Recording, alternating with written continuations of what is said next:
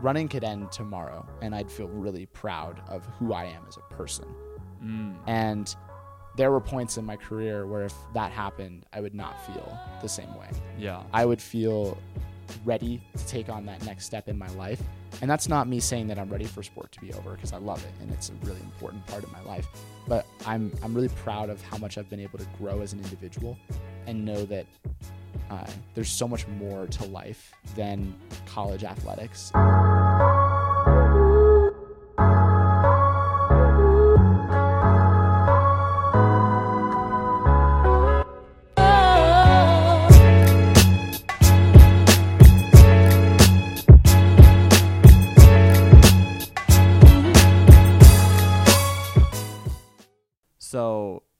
Both from Seattle. That's how we know each other. We've known each other for a minute. Um, what was life like? Like, how did you get passionate about running? Yeah, so I was a baseball player for most of my childhood. I didn't. Yeah, so I was a Baseball to distance running. Yeah, Wow. se- uh, second base and center field were my favorite positions, and I played club teams through uh, the beginning of high school. And I didn't really think of it as um, I, I did cross country and track in middle school, but I thought of it as more conditioning. That was that was what I'd tell people when I would go to cross country practice. I'd be like, "Oh, I'm just going for conditioning for baseball," because I always thought people thought cross country was like a loser sport. So I was like, "Yeah, I'm just I mean, doing it." I mean, I know, but I, I always was. I always was just saying, yeah, I'm just I'm training for baseball. And baseball, Yeah. you only have to sprint like 90 feet, so it's not. Yeah. it's not. You don't need endurance for that. But Mhm. I, yeah, I did cross country and track in middle school and high school. Baseball is in the spring, and I didn't have a sport that I was going to do in the fall. And my mom told me going into freshman year of high school that I had to do something in the fall, and I was I was a little hesitant. I was like, "Oh, mom, I'm going to do baseball in the spring. It's fine." She's like, "All right, you're either going to sign up for cross country or you're going to sign up for theater and do the play," which I think was Oliver Twist that year. And her, her her logic was if you're going to a new school, you want to meet new people and uh, like make new friends right away, and the best way to do that is to join something like a sport or a club. And I didn't want to do the play, so I turned out for cross country. Definitely, I Imagine de- how yeah. different your life would be if you Oh, turned out for the Hundred play. percent. I would have played JV baseball through high school, and then yeah, uh, that would have been funny. When did running stop being something you enjoy to something like this is not only my passion, but this is my identity now, and this is like I'm going all in on this thing right here. Right. Yeah. So that I'd say that would probably be the end of my sophomore year. Up until that point, I was an okay runner, but I what I didn't think of it as being something I'd do beyond high school. At the end of my sophomore year, beginning of my junior year, my parents went through a, a divorce and it was tough because I mean that's a tough age. I was 15, 16 at the time and I had two younger brothers and I, I kind of took it on as my uh, as the older brother to be the like the tough one and to help them through it as well. And I did pour myself into running at that time. I realized that I could really just channel all my emotions into training really hard, into competing. And that sophomore to junior year gap uh, was probably the summer I worked the hardest in high school. And that junior year, I saw great strides in my performance, but I also worked a lot harder than I had in the past. And my identity as a person was uh, a, like this, the scales tipped a little bit. I was much more a runner than I was Jacob anymore. I was like, I was uh, a high school runner that was really trying to push it to the next limit. And uh, sophomore to junior year, you go through puberty. I, I grew a lot. I grew probably four or five inches over that time. And junior year, I started to have the thought that okay, maybe I could take this beyond high school. At first, it was maybe Division two, Division three schools I was looking at, and then my junior track season, I ran a 419 mile, which isn't incredible for a high school runner, but that's a mark that can get you a walk on spot for most Division one schools. Yeah, it's respectable. It's a it's a respectable mark, and that's what I intended to do after that. I decided that I I could either go for a scholarship at Division two or walk on at a Division one program, and I was fortunate to be in a position where my parents were going to be able to help me afford college, so they they were pushing for me to make that decision to go run uh, run Division one as a walk on. So, if we go back to the summer going into your junior year of high school, so Had your parents divorced already at that point? It was spring of my going- sophomore year. Spring of your sophomore year. Yeah. So then, right after that school year ends, you start summer. Walk me through what your life is like, and then what it was like committing so much into running as well. Because, like, I mean, I couldn't imagine going through Yeah. that at, my, at that age because, you know, my parents got divorced when I was like five Yeah. or four. Like, I never knew anything different than hmm only having my mom and then eventually a stepdad and then only seeing my dad on the summers. Yeah. Like I didn't have I didn't know what like a normal household looked like. Right. What was that summer like if you think back and dig deeper into it? Yeah. No, I mean, running seemed to be the only thing that was constant in my life. It, that was the thing that I can control. I mean, when you're going through something traumatic like that, you kind of latch onto things that you can control. And Mhm.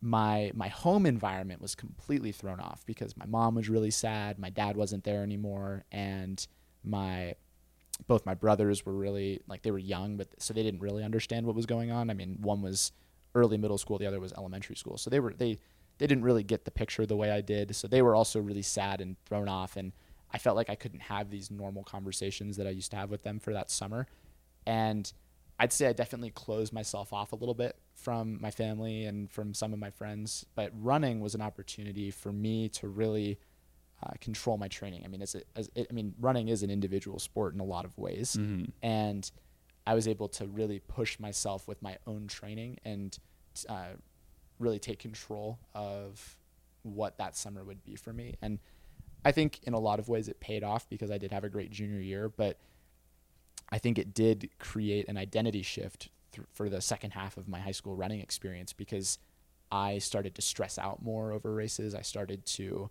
put more uh, more weight on uh, my races and my my self worth and satisfaction, and I think in some ways that that can pay off because you're pouring so much into it, but in other ways it can really start to create a negative relationship with you and your sport. Mhm. Like it's almost necessary for your identity to be like overrun by your sport so that you can do the work necessary day in day out by yourself too when you're in high school to achieve the goals you want to achieve. Running such an individual sport and you're doing it alone so much. Like I think back to my high school days and I'm like every run I did was by myself. Mm-hmm.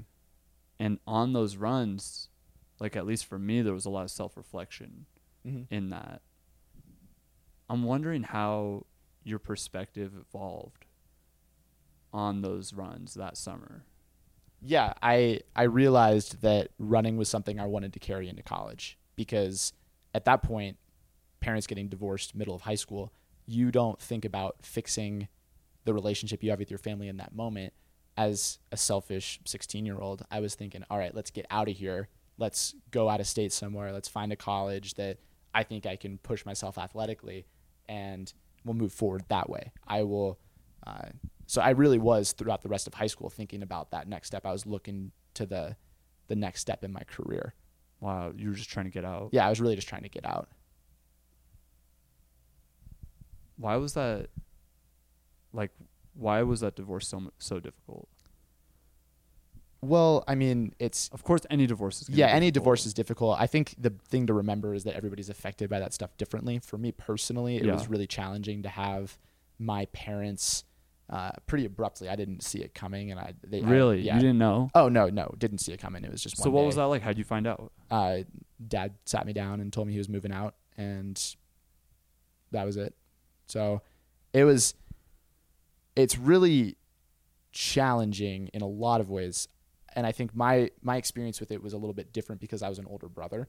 I feel a responsibility to my younger siblings to set an example for how we should uh, like move forward as a family and like I want to protect my relationship with my dad and with my mom and it's you you have to like separate that now. It's not a relationship with both your parents. It's like an individual relationship with uh, your two parents. So that was challenging. I had to I think I didn't take the time to really take care of myself because I was really just trying to put on a brave face take care of my brothers and um, really like be that role model so How would you describe the role model you wanted to be for your brothers? Uh, I'd say I wanted I I wanted them to think that I was tough and that there are more like I wanted them to to also know that there are other things that you could pour yourself into and like distract yourself almost like running was a distraction for me for a lot of that summer and it's really important to uh, just push through that kind of stuff I, I I don't think I was as good of a role model back then as I would have wanted to have been but Yeah. it, I think that's what was going through my head What do you think you would tell Jacob sophomore year of high school after your dad sits you down, like knowing what you've been through now and what you've gone through? What would that conversation look like? Yeah, I definitely say to uh, like slow down with your thoughts and be present. I I rushed through the second half of high school. Like I said, I, I definitely got through that second half quickly because I was I was looking past high school. I wanted high school to be over so that I could move on to that next step.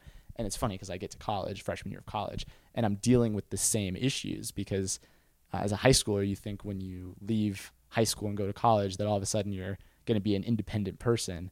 And here I am, 22, and I'm still relying on my parents for a lot of things, and I still have to talk to them all the time. And I had this idea in my head that I had just made up that when I graduated, I would never have to deal with my parents again. I wouldn't have to work like worry about what was going on with them. Mhm. But that was that was definitely a flawed thought. Mm-hmm. You know, it's so much and it's so overwhelming to think about how difficult that would be for a sophomore. And I'm also thinking about running in the sense of like, running hurts. Mm-hmm. Like, running is painful. And there's Mhm. an element of like self torture in it almost yeah, and like you know for me when my dad passed away actually the day i so vividly remember the day that my brother called me to tell me yo dad had a heart attack. He's in the hospital. And i didn't really know how to interpret it because i was like people get heart attacks all the time. Like he'll be fine. Or Mhm. strokes. You know like i had just mowed some woman's lawn who had like five strokes. And that's why i was mowing her lawn. And I went to Lake Sam, Lake Sammamish right after that. I think I had 15 miles on on deck anyways, so I'm like I'm going to do this run Yeah. anyways. At this point, I'm already a runner. It's going into my freshman year of college. And that entire run, I like ran as hard as possible to like I don't want to say punish myself, but I did have this thought of like maybe if I suffer more, I won't I'll alleviate some of the suffering that he's going through. Mm-hmm.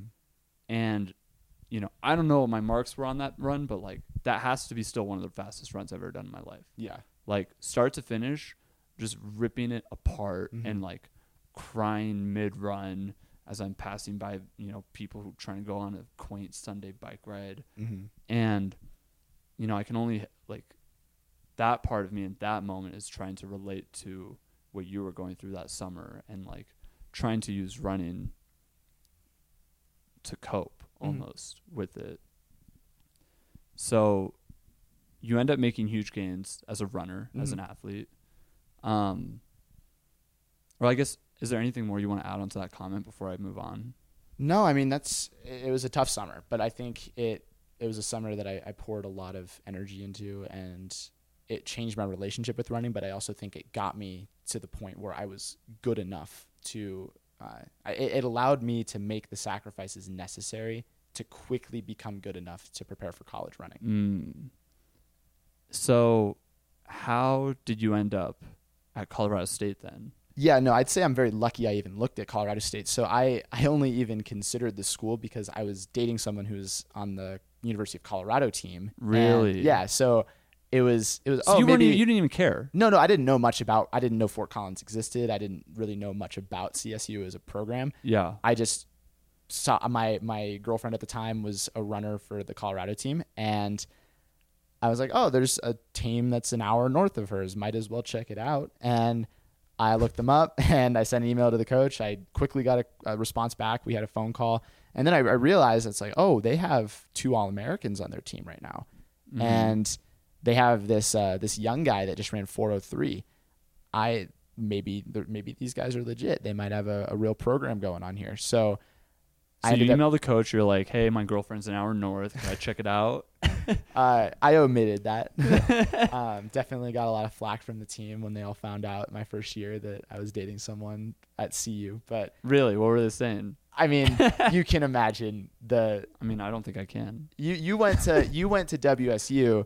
Imagine if a freshman came in that was dating a girl that was on the UW team. The kind of tension that you might get from that. I mean, it, it was it was playful most of the time, but it's also your freshman. You get from seniors all the time, so that's just Uh-huh. kind of what happens. But uh, yeah, so ended up talking to Coach Siemers, and I was able to come out on a visit in December of my senior year, and I committed two weeks after that visit. I was very dead set on coming here almost instantly. Wow. So So you look at Colorado State. You give them an eye because your girlfriend is on the team an hour and a half north. yeah, I definitely ch- I definitely looked here for the wrong reasons initially. So that's what gets you looking at it Yeah. and checking it out, emailing the coach. You discover they got a couple Americans, maybe maybe a program, a Bruin, Mm-hmm. and you commit two weeks after your visit. What was freshman and sophomore year like for you when you got here? Yeah. Uh, I mean, I'll, I'll add real quick. The the reason why I ended up choosing this place was over the other schools because they were all walk-ons. I, I was Yeah. I wasn't getting scholarship. That wasn't a factor. I chose CSU because Siemers, the head coach, was excited for me to join. The other coaches, it was more like Northern Arizona. Yeah, they went on to win three titles, and I could have walked on there, but their coach, it, it was more of an afterthought if I were to join the team. He was like, Yeah. "Yeah, I guess you could join if you wanted to." Mhm. Siemers was actively saying, "We don't have we don't have money, but I think you'd make a great uh, you'd make a Mhm. great fit for the team. We'd really we really think you could fit in well here." And that enthusiasm made me feel uh, mutually appreciated by the coach, and that that was a, a big reason why I decided to come here. So you commit. So you end up at Colorado State University Right. because the coach is actively recruiting you. He's excited. He likes what he sees. What was freshman year like? It was a shock to the system. I had Really? never run high mileage before. I So what were you doing in high school, and then what was it like when you got here? in high school I was running at most 40 miles a week. So really?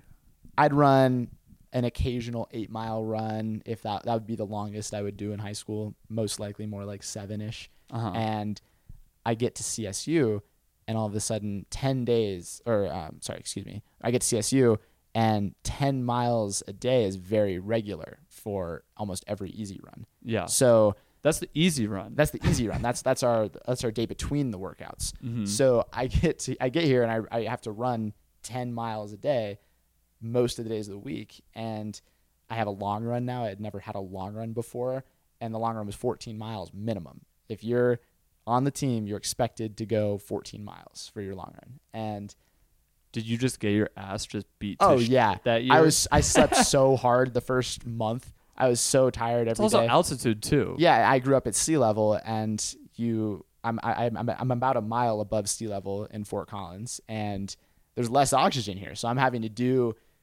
more work than I had ever done in my life with less oxygen. I'm just huffing and puffing every day. It's I it just imagine adjustment. you panting like a dog. Yeah, it was During brutal. your easy runs, when like you got all Americans out here, like, oh, we only have to do 14 miles today. Exactly. Exactly, because I not only had never done that level of training, but I was having to do it with guys who were better than me, and it was also in an environment where I had never acclimated to altitude Mhm. before. I, I I had never experienced that. Where were you on the totem pole your freshman year? I was last. I remember Last. the very first workout of the season. I am rolling up to a park, uh, and there's it's a grass loop, and we're doing some tempo work in it. And I get there. It's my first day on the team. It's probably our second practice ever, and I uh, I see all of the upperclassmen take off their shoes and put on spikes. And I had never done that before in a workout. Competition spikes are something I'd always just worn for races and I see them doing that, and I'm wearing trainers, which are probably triple the weight of the shoes that they were putting on. Minimum. And I realized in that moment that I was screwed, and I ended up getting pulled by coach. He just told me to stop halfway through the workout because I was just getting dropped by everybody. And yeah, because it was first of all, it was one of my one of my first days at altitude. I had never done a workout like that before, and everybody on the team is better than me. So that was I was a little worried about my status on the team at that point because everybody had just seen me get destroyed in a workout. So you're co- you do so bad. You're so much worse at running than everyone around you. Yeah, That you're co- a you don't even know to change your shoes in the workout. First off, and then b your coach is like, "No, we got to shut this down. You don't got it. Right. You don't got it today." yeah. It, was more damage control at that point. He, Yeah. he was like, all right, if we keep him in here, he's gonna be wrecked for two weeks. We need to take him out so he can recover. And now, you know, fast forward two years and you end up finishing number four on your team at nationals in cross country, contributing to your team, finishing ninth in the country. And what place were you? Like 120th, I was 118th. Yeah. 118th. Sorry for the two place disrespect, but um, how does that happen? Yeah. How do you go from literally so bad on your team that you have to get pulled from the first workout to contributing as a significant member of a top 10 Mhm. team in the country, which is an incredible accomplishment, and then being one of the, you know, top runners on your team now? Uh, I know it's a cliche to say it, but it really was brick by brick. My first year on the team, I redshirted and didn't. Com- I didn't travel at all. Uh, I only raced a couple races locally in Fort Collins. My second year, I was in uniform now, but I still didn't really travel. I had a couple opportunities. Uh, I got to travel once during indoor, once during outdoor. I had a couple sea level races. They weren't anything crazy. I didn't make a championship team. I didn't make the conference team. Uh, the following year, that was the the year where I was able to make the conference team for the first time, and then I made the regional meet for the first time, and then the team advanced to nationals, and we I got I had the chance to s Wow. help score for my team and help us get top ten. So, what happens? What goes through your mind at conference when you make it to the team the first time? I was so insecure that whole season because on a good team it's deep. There were on you that team behind you. on that team that year there were nine of us with only seven spots available for nationals. Mm. and all nine were equally deserving to go and it's it's cutthroat you have guys that have worked just as hard as you that want it just as bad as you but it's a limited roster and it's a limited number that can compete at the national championship So your sophomore year, you uniform for the first time in your career. You're finally having opportunities to race a little bit, but you're insecure about your spot on the team. Mm-hmm. And then you roll up to conference. You got ten guys at conference, right? Nine guys. we get nine you get nine at conference, and everyone deserves to go, and only seven get to go on to regionals, Mhm. and then seven to natties. So you have to fend for your life at that. What do you finish in conference? i was our sixth man at conference Wow. So you, you secure your spots to go to regionals. Mm, more or less. I was told after conference that my spot was not secure, Yeah. and I had to wait a week to find out. Wow. Okay. You end up going. I end up going. So yeah, I guess walk me through the circumstance of that conference performance as a team and individually to then regionals and then to nationals because that nationals race is where you finish number four on your team, Mhm. arguably have the best race of your career, Yeah, and finish 118th in the country. Phenomenal performance. Walk me through the story of that season. in the 2018 season, we were defending conference champions in the Mountain West, and we had finished top 10 at na- the national championship in the previous year. So there were high expectations for us. We came into the season ranked 10th in the country, and we started to really back up that ranking. We uh, we finished sixth at a huge race in Wisconsin, which is where the national championship was going to be held later that year Mm-hmm. and uh, we we backed up that performance at the pre-nats race, and we get to conference and we're we're ranked, I think eighth or ninth in the nation, Wow. and we have a bad conference race and we dip in the rankings. Not only that, but our number one runner Cole Rockhold and five-time All-American, he ended up suffering a stress fracture in his leg, and he was out for the season after conference in the race. he he fa- like so he raced um, but the pain was so bad in the race that he he didn't he finished but he didn't finish as well as he could have Wow. and uh, I mean at that point we he knew after that race that his season was most likely over uh, he so ended- you lose your number one runner. yeah we lose our number one runner we find out a few days after conference he gets the MRI he's done we don't have him for regionals and we I remember sitting down with the team and really talking about what kind of team we wanted to be. We were ranked eighth in the country with Cole, and we knew we still had a chance to do well at nationals. Uh, we go to regionals, we run as a team, we run as a unit, we perform very well, and we qualify. And at nationals, uh, it was really special because we had guys that stepped up, and uh, it's like, we we call it the next man up philosophy. We we had guys that really stepped up, and uh, we we were trying to race for Cole, race for the team. I mean, Cole was a fifth year senior, so this was that was his last opportunity to run cross country in college, and he was an All American the year before. We we really wanted to to race for him, but also race for the guys that on the guys on the roster that were still home. And long story short, we end up getting ninth again as a team, but that was without our number one. You put Cole in the situation, and we're talking about a top five, maybe a podium finish, and we we ran to our potential in that race, and it was it was bittersweet because with Cole and that performance, who knows, maybe we would have had a national trophy. Uh, but Cole also would uh, agree that that moment in the in that season, that adversity that we faced, helped bring together the guys, and I think we all learned uh, why we were racing. We were racing for each other, really, Mhm. and that was the the best team moment that I've ever had. in- Really? in my running experience. So the team loses their number one when you're ranked eighth in the country. Yeah. You lose your number one at conference, which is two races away from nationals. And then the team bounces back, unifies, competes well enough to make it to nationals, and then at nationals finishes ninth. Yeah. And you play a big role in that, finishing number four, where you started on the team bottom of the totem pole. Like that is such an incredible and inspiring story. And it's also brick by brick, right? Yeah. Like it was never it didn't happen overnight. Like it Mhm. was the consistent training day in, day out that made it happen. How did that race and that season as a whole maybe change your relationship with running? Yeah, that was probably the first year in my running career where I started to branch out and be be a person that w- that was beyond just a runner. Really? The- what do you mean? So in high school, I talked about how running was my identity. And I get to college and that idea was only reinforced by the the added commitment, the added work that you have in college. By the end of my sophomore year, like I was a runner and I didn't know who I was beyond that. And Really? yeah, I'd say yeah, I didn't really know who I was outside of being a college runner. And Can you go deeper into that? yeah, it's a lot of athletes have identity issues. They don't know really who they are outside of sports, especially the sports where you're starting at a really young age. I mean, Yeah. I can't imagine what it's like to be a soccer player and start at age five. I mean, I started your entire life. I started as a, a freshman in high school, so I at least had a childhood where I wasn't a runner. I mean, some athletes truly start their sport before they even have other memories, and Mhm.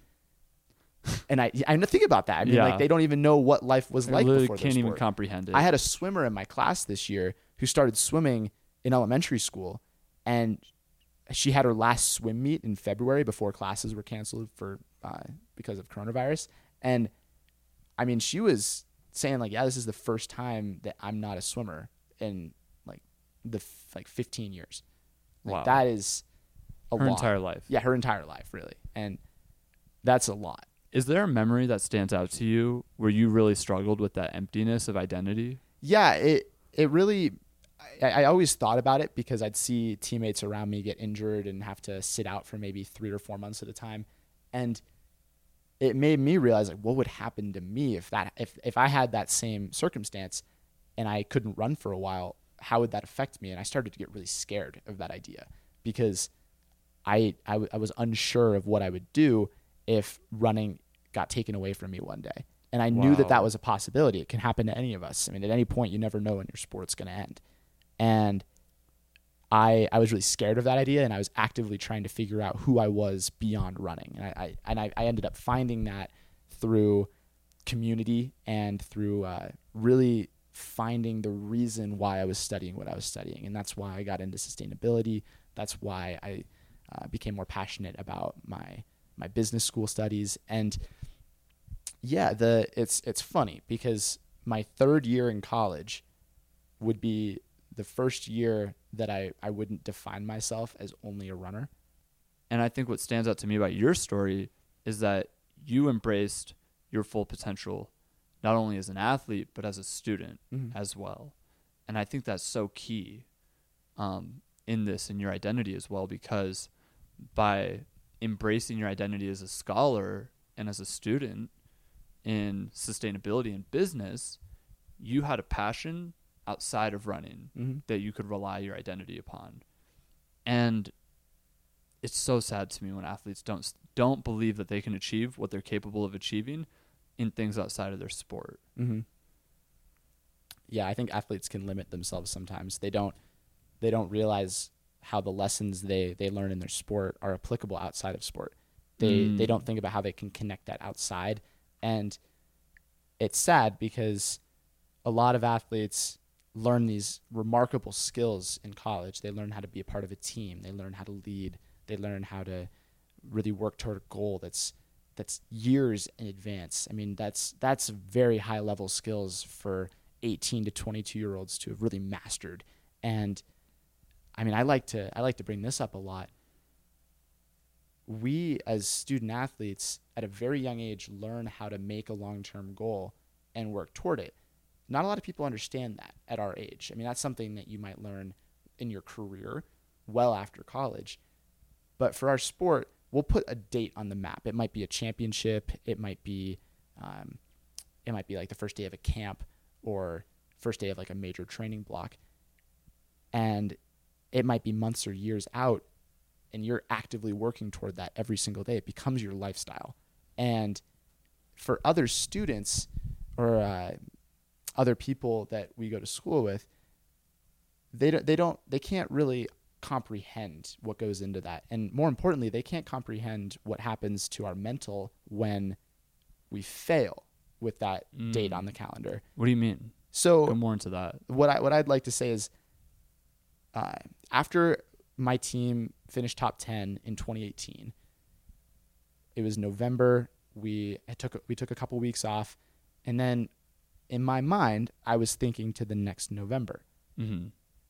I was thinking about what I had to do in the meantime to prepare the team and myself for repeating that success. So a year out, I make this plan to do this, like to, to work hard and to uh, make the team succeed again. Yeah. What's on that plan? I mean, that's uh, you. You talk about your training. You talk about the academic rigor of it going into another year deeper in school. You have I'm, I'm now a junior, and Yeah. then you go into your senior year. Concretely, from a training standpoint. From a training standpoint, it's upping your mileage. So I, I was at 90 miles a week. Throughout that next year, I started running 100 miles a week. I started going into the training room more often. I started getting more treatment, more massages, and I I really had to put more effort into keeping my body and my mind mentally prepared for that uh, that that that demand of success. yeah. Necessary effort Yeah, it is a, it is a necessary from a mental and physical standpoint Mhm. so that you can put your body through what it needs to be put through. Yeah. And you put your body through that so that it's capable of doing what you expect it to do Mhm. come November. So fast forward, and I was here living with you that summer, watching you train, running 100 mile week after 100 mile week after 100 mile week at altitude, and you're con- that every single day you're on the edge of injury, right? Like Yeah. our bones are always on the edge of breaking. Like Yeah. that is the reality of our sport specifically because it's so much pounding and so much pressure. But that's just what it is. Like Mhm. that's what everyone does. That's what the All Americans before you did, and that's what you do, and that's what the people, the All Americans after you, are going to do. That's just part of it. Um, walk me through what happens that season. Yeah, so we go into that cross country season with very high expectations. Yeah, uh, from a from a national perspective, but also I, I expected a lot of myself and the team. We Mhm. came in ranked 13th in the country, yeah, and throughout the season, it, it did seem to be disappointment after disappointment. We we didn't open very strong. We took a huge dive in the uh, rankings. Uh, the next race, we dropped out of the rankings. We get to conference and we perform well. We get second. We were uh, we were happy with that, but then we ended up not qualifying to nationals, and that was a very rocky season for the team wow, especially considering that the year before we had uh, a, a great, fantastic cross country season. We, we were top ten in the uh, in the country that year, and Yeah. then we went on to win two titles for the we won the indoor championship and the outdoor championship for track as a team. So my third year as a runner, everything did fall in line and I put this goal on the calendar that I want to go back to nationals and perform at a higher level than I did before. And I completely squander that opportunity. I I prepare as hard as I can. I do everything mentally and physically possible to prepare and I fall short. And to come back from that is really really difficult. Yeah. And it's something that people our age often don't understand. And that's something when you're I think student athletes have a perse- perspective when we watch other sports. It could be college or it could be professional.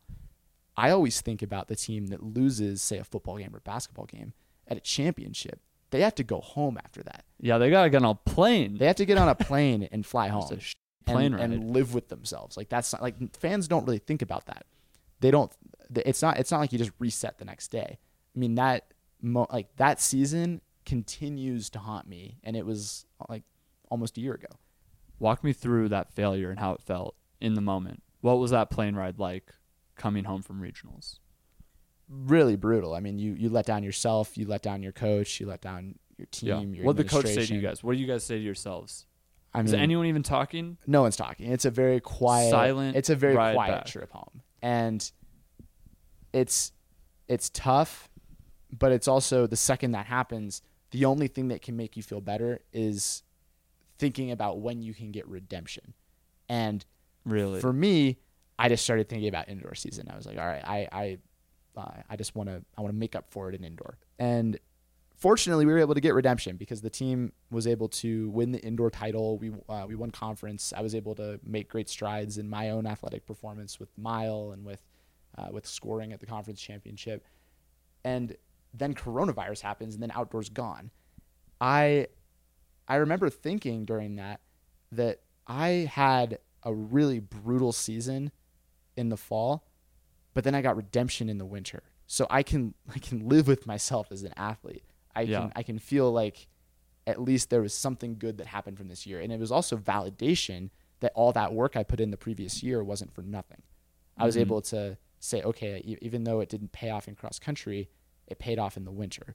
And I I feel I feel for the athletes that aren't going to get that shot at redemption, whether it's because they get hurt, whether they're uh, seniors and they lose their season to a pandemic, or uh, any other. I I mean, there's so many other reasons why an athlete might not get to have that next opportunity, but that's that's something that that's a perspective that it's it's really hard to understand if you haven't lived it. And there are hundreds, if not thousands, of athletes in the NCAA that have gone through exactly what I've gone through, if not worse, and they may not ever have a chance to redeem themselves or uh, grow as an athlete because of that experience.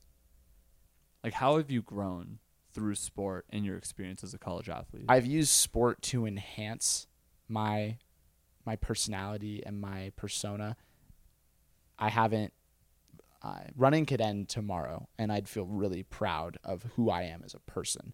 mm. And there were points in my career where if that happened, I would not feel the same way. Yeah. I would feel ready to take on that next step in my life. And that's not me saying that I'm ready for sport to be over because I love it and it's a really important part of my life. But I'm I'm really proud of how much I've been able to grow as an individual and know that uh, there's so much more to life than college athletics. I mean, this this builds on what we were just talking about.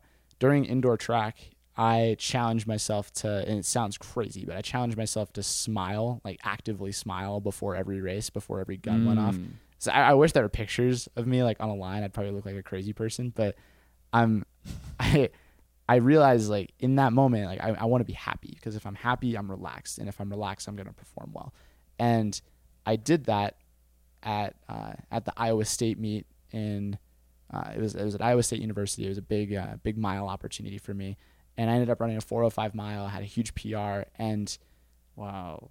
I, I think that I was largely able to do that because I put myself in a position to be successful by enjoying the opportunity and by slowing down and appreciating what the work that went into it and just knowing that uh, the only pressure is the pressure that I create for myself. Obviously, there's expectations that are created by my team and by my coaches, but no one's going to hold yourself to a higher standard than yourself.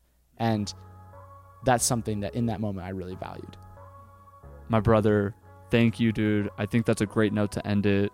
Um, your story is so inspiring and incredible because it's truly a testament to the power and value of brick by brick and consistency.